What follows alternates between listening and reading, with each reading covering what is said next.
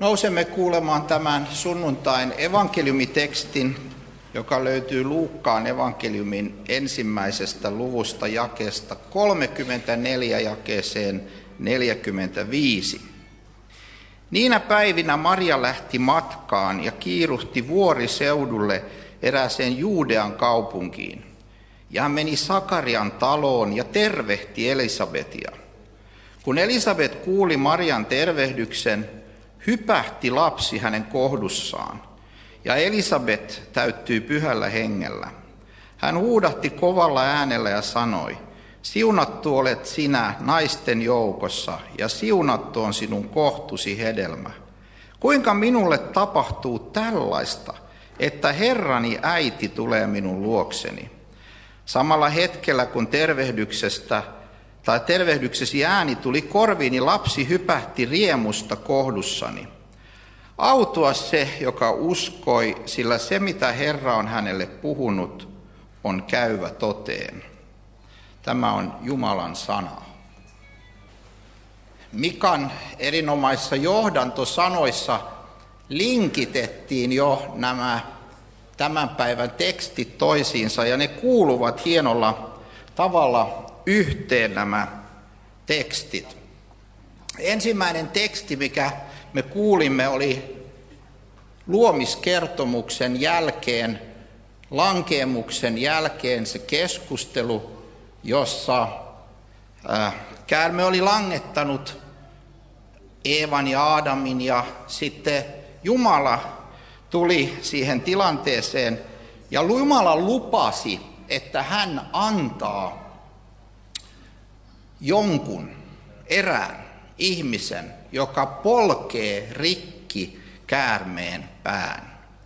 Sen käärmeen, joka oli langettanut ihmisen siinä hirvittävässä tapahtumassa, kun ihminen nousi kapinaa Jumalaa vastaan. Nyt siitä lähtien Jumalan suunnitelma alkaa rullata auki ja eteenpäin. Se alkaa toteutua. Siinä on paljon asioita, joita tapahtuu matkalla. Ja mä ajattelin kyllä näyttääkin ne teille, mutta tota, näyttää siltä, että me, meillä, ei ole, meillä ei ole kuvaa. Joten mä kerron ne teille. Eli Jumalan äh, suunnitelma oli se, että hän antaa tällaisen vapahtajan. Ja hän lupasi tämän vapahtajan välittömästi. Paljon vettä virtaa sillan alta sen jälkeen. Jumala lisää niitä lupauksia matkan varrella. Hän sanoi, että tämä vapahtaja, joka tulee, että hän syntyy Betlehemistä ja hän on juutalainen ja hänet ristiin naulitaan ja hän syntyy neitsyöstä ja niin edespäin. Ja sitten kun kaikki nämä lupaukset on annettu, niin ne myöskin eräänä päivänä alkavat toteutua. Ihmiset siihen asti ovat eläneet näiden lupausten varassa, ovat luottaneet siihen, mitä Jumala on sanonut, he ovat turvanneet näihin, näihin lupauksiin. Ja ne toteutuu niin tarkasti, että esimerkiksi se ensimmäinen lupaus oli, että tulee hän, joka polkee rikki käärmeen pään. Mutta hän itse on saava piston kantapäähänsä. Niin me tiedämme, että ristiin naulitsemisessa naula lyödään kantapään läpi, koska jalkapöytä ei sitä kestä. Lyödään kantapään läpi, niin se toteutuu kirjaimellisen äh, vavisuttavasti. Ja kaikki muukin toteutuu. Ja tänään me olemme sitten sellaisessa tilanteessa, jossa jälleen tätä pelastushistoriaa on alkanut väkevästi toteutua. Se galattalaiskirjeen teksti, jonka myös kuulimme, se on niin kuin siltana sen ensimmäisen lupauksen ja tämän päivän tekstin välillä, kun siinä sanotaan, että kun aika oli täyttynyt, eli täsmälleen Jumalan aikataulussa, Jumala lähetti tänne poikansa. Naisesta hän syntyi ja hän tuli lain alaiseksi ja hän lunasti lain alas, alla elävät. Eli Jumalan aikataulussa, kun tulee tietty hetki, niin toteutuu tietty lupaus. Ja nyt tässä päivän tekstissä meillä on hyvin yksinkertainen, inhimillinen kohtaaminen, jossa vanhempi Elisabet saa vieraakseen nuoremman Marian, joka on lähtenyt kulkemaan kahden kolmen päivän matkan kuumassa alkuraskauden aikana, mahdollista pahoinvointia ja kaikkea. Mutta hän kulkee pitkän matkan, jotta hän saa vierailla tämän sielun kumppanin luona, joka on myös saanut tällaisen käsittämättömän tehtävän synnyttää yhden pelastushistorian päähenkilön, nimittäin Johannes Kastajan. Ja Marian tehtävä on, jos mahdollista, vielä tietenkin suurempi, koska hän kantaa kohdussaan itse Jumalan poikaa. Ja nyt nämä kaksi naista, jotka ovat ainutlaatuisia, joiden on täytynyt kokea jollain lailla yksinäisyyttä maan päällä, jotka ovat eri-ikäisiä, he kohtaavat tämän pelastushistorian käännekohdassa. He kohtaavat tämmöisessä hetkessä, jossa kumpikin on raskaana. Ja Marian tietysti tilanne on vielä se, että hän ei miehestä tiedä, niin kuin teksti sanoo. Eli hän on tullut raskaaksi olematta naimisissa vielä, ja hän on tullut raskaaksi olema, vielä, kun hän on neitsy. Ja nyt hän haluaa jakaa tämän kaiken tietenkin Elisabetin kanssa, ja he kohtaavat, mutta ennen kuin ehtii tapahtua mitään muuta, niin siellä on kaksi muutakin persoonaa, jotka kohtaa. Nimittäin siellä on Elisabetin kohdussa Johannes Kastaja, jonka elämän tehtävän huippukohta tulee olemaan todistaa, että tuo on Messias, tuo on maailman vapahtaja. Ja niin kuin osoittaa Jeesus, se on hänen elämänsä päätehtävä. Nyt hän on vasta kohdussa. Mutta kun tämä päähenkilö, hänen elämänsä tarkoitus ja keskipiste lähestyy, joka on myös vielä kohdussa, niin hän jo on niin täynnä riemua, että Elisabet todistaa, että kun hän kuuli Marian tervehdyksen, niin lapsi hypähti hänen kohdussaan ja hän täyttyi pyhällä hengellä. Tässä on niin monta, tämä teksti on tarkoitettu ihmeteltäväksi. Tämä teksti on aidosti tarkoitettu ihmeteltäväksi. Mitä ihmettä tekee, me, me puhutaan pelastushistoriasta, syntien anteeksi saamisesta, pelastumisesta, armahduksesta, ja nyt kerrotaan yksityiskohtaisesti kahden naisen kohtaamisesta. Mi, niin kuin lukija kysyy, että hetkinen, onko tämä nyt välttämätöntä? Mitä tämä yksityiskohta tekee tässä? Se on siinä, jotta me hitaat ymmärtämään, niin kuin Raamattu sanoo, jotta meillä syttyisi valo, jotta me tajuaisimme, että tässä tapahtuu jotain niin ihmeellistä, että se, että, että se pitää kertoa aivan yksityiskohtaisesti. Nimittäin se Jumala, jota me emme kukaan löydä itsestämme, jota me emme voi vetää taivaasta alas, jonka päämääriä ja toimintatapoja me emme läheskään aina ymmärrä, joka on kaukainen, pyhä ja niin hirvittävä, että ne kerrat, jotka hän suoraan puhuu raamatussa, niin ihmiset vanhassa testamentissa pyytää, että hän ei enää puhuisi heille. Koska hän on niin hirmuinen pyhyydessään.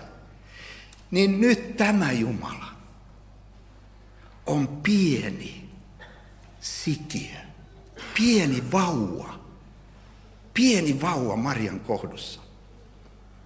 Ja sitten se todistaja, se väkevä, se joka söi heinäsirkkoja ja oli erikoisesti pukeutunut eikä pelännyt ketään ja lopulta antoi päänsä pantiksi, että se on muuten totta, että tuo Jeesus on Messias. Joka oli tämmöinen huikea profeetta. Jeesuksen mukaan ihmisistä, ihmisistä syntyneistä suurimpia. Niin hän aistii jo kohdussa, että nyt tuli joku sellainen vieras, joka on paljon enemmän kuin Elisabet. Nyt tuli joku sellainen vieras, joka on suurempi kuin me kaikki, kuin minä, kuin äiti, joka kantaa minua, kuin kaikki tämä. Jumala on tullut ihmiseksi. En tiedä, oletko sinä koskaan, mutta mä joskus, kun luin näitä kertomuksia vuosien mittaan, niin aina välillä tulee niin kuin semmoinen pikkusen semmoinen mietiskelevä olo, että aika riskaabelia hommaa tulla ihmiseksi. Syntyä lapseksi, sikiäminen ja sitä seuraava raskaus ja kaikki siihen kuuluva. Ja sitten se vihaa vielä ulkopuolelta, että Herodes tapattaa kaikki alle kaksivuotiaat. Ja ottiko Jumala riskin? Mä väitän, että tähän on vastaus se, joka itselleni oli tällä kertaa näiden tekstien äärellä se, mikä eniten puhutteli, että täällä koko ajan toimii pyhä henki. Johannes Kastaja täyttyy pyhällä hengellä äidin kohdussa. Elisabet täyttyy pyhällä hengellä. Pyhä henki tulee Marian päälle. Ja se, mikä sinusta syntyy, se sikiä pyhästä hengestä. Ja ne kaksi todistajaa, jotka sieltä löytyy, Simeon ja Hanna, niin Simeonista sanotaan, että hän, hän oli pyhän hengen johdatuksessa – ja hänet johdatettiin temppeliin juuri oikealla hetkellä ja hän näkee tämän lapsen. Ja se asia avataan hänelle. Kun hän pitää sitä lasta käsissä, niin hän sanoo, nyt mä voin kuolla, koska mä oon nähnyt hänet, joka pelastaa koko ihmiskunnan. Ja pyhähenki johdattaa myös Hannaa, koska siinä sanotaan, että juuri sillä hetkellä, joka on tyypillinen sanonta, kun pyhähenki johdattaa ihmisiä. Eli sulla on koko kolminaisuus toiminnassa tässä pelastusasiassa. Isä lähetti poikansa, poika sikisi pyhästä hengestä, syntyi neitsyt Marjasta, ja Jumalan pyhä henki johdatti, täytti, vaikutti Marjassa, Elisabetissa, Johannes Kasteassa, Simeonissa, Hannassa ja tietenkin Jeesuksessa – Ja nyt kaikki tämä kolminaisuuden toiminta, se tapahtuu niin ajassa, paikassa ja historiassa, että meille kerrotaan kahden raskaan olevan naisen kohtaaminen yksityiskohtaisesti.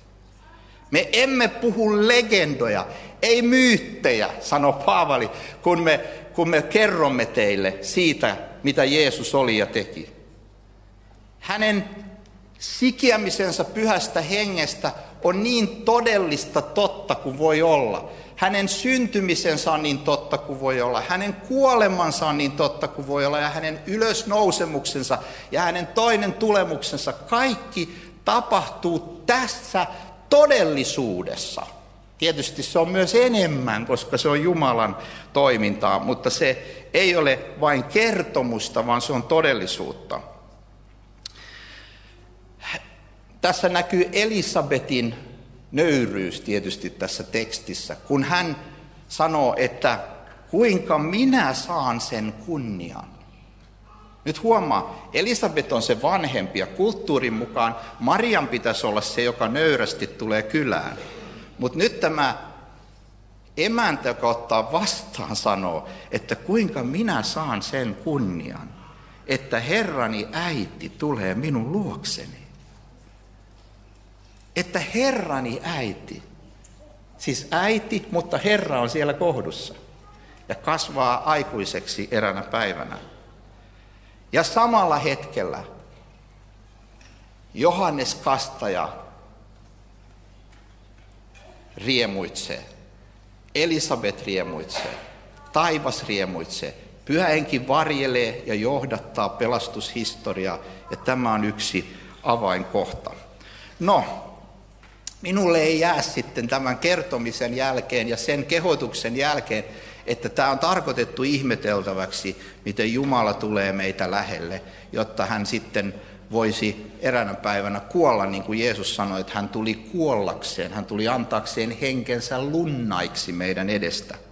Niin minulle ei jää kun tehtäväksi sanoa, mitä tämä voi merkitä meille tänään. Muutama asia. Ensinnäkin, pelastuksemme perusta on yhtä varma ja yhtä vahva kuin kolmiyhteinen Jumala itse ja hänen lupauksensa ja työnsä.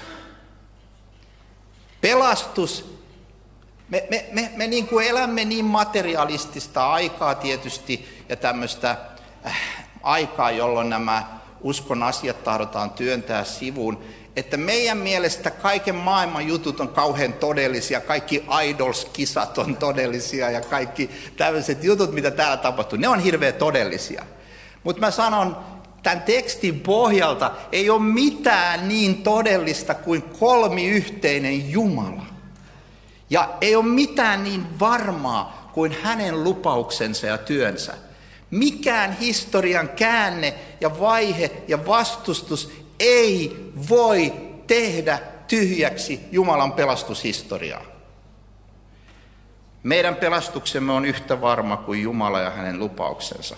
Toiseksi, Jumalan pelastussuunnitelma toteutuu ajassa ja paikassa, historiassa, keskellä tavallista elämää, joka on se tavallinen elämä otettu pyhään käyttöön pelastukseksi, meidän pelastukseksi.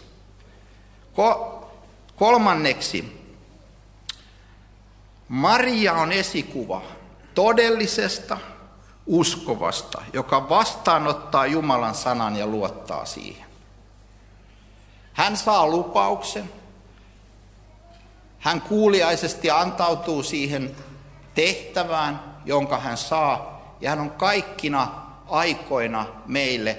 Ja sanottakoon sekin sivulauseessa, tietenkin luterilaisena pitää varoa, että me emme ole katolisia kristittyjä, mutta meidän tulisi silti muistaa Marian kunnioittaminen on kyllä paikoillaan, koska Elisabeth sanoi sen hyvin, kuka olen minä, että Herrani äiti tulee minun luokseni. Se on ihmeellistä. Ja me voimme ottaa Marian esikuvaksi kuuliaisuudesta ja siitä, miten Jumalan sana otetaan vastaan. Mutta meidät on kutsuttu ottamaan myös neljänneksi Elisabet esikuvaksi. Siitä ilosta, joka meillä tulisi olla osallisuudesta Jumalan tuomaan pelastukseen. Että hän riemuitsee, että hän ihmettelee, että onko se mahdollista, että mä pääsen osalliseksi tällaisesta. Jumalan toiminnasta, Jumalan pelastuksesta. Vielä meidän kannattaa kuulla, mitä Elisabet sanoo. Autua sinä, joka uskoit. Herran sinulle antama lupaus on täyttyvä. Kun Jumala sanoo meille, sinä saat uskoa syntisi anteeksi, niin meidän kannattaa uskoa se Jeesuksen nimen tähden. Ja kun me tänään tullaan ehtoollispöytään, niin sekin kannattaa uskoa, mitä siinä tapahtuu, koska Jeesus on luvannut olla siinä läsnä. Ja jos tulee kiusaus ajatella, että miten se voi tämmöinen pieni leivänpalanen ja tämmöinen viinitilkka, niin se on se sama kiusaus kuin oli niillä ihmisillä, jotka katsoivat Jeesusta, että sehän on ihan tavallinen puuseppä, miten se voi olla? Ja, mutta siinä oli Jumala läsnä. Jumala on siellä, missä hän sanoo olevansa. Ja lopuksi pyhä henki täyttää ja johdattaa myös meitä, kun kuljemme Jumalan lupauksiin luottaen Jumalan tahdossa.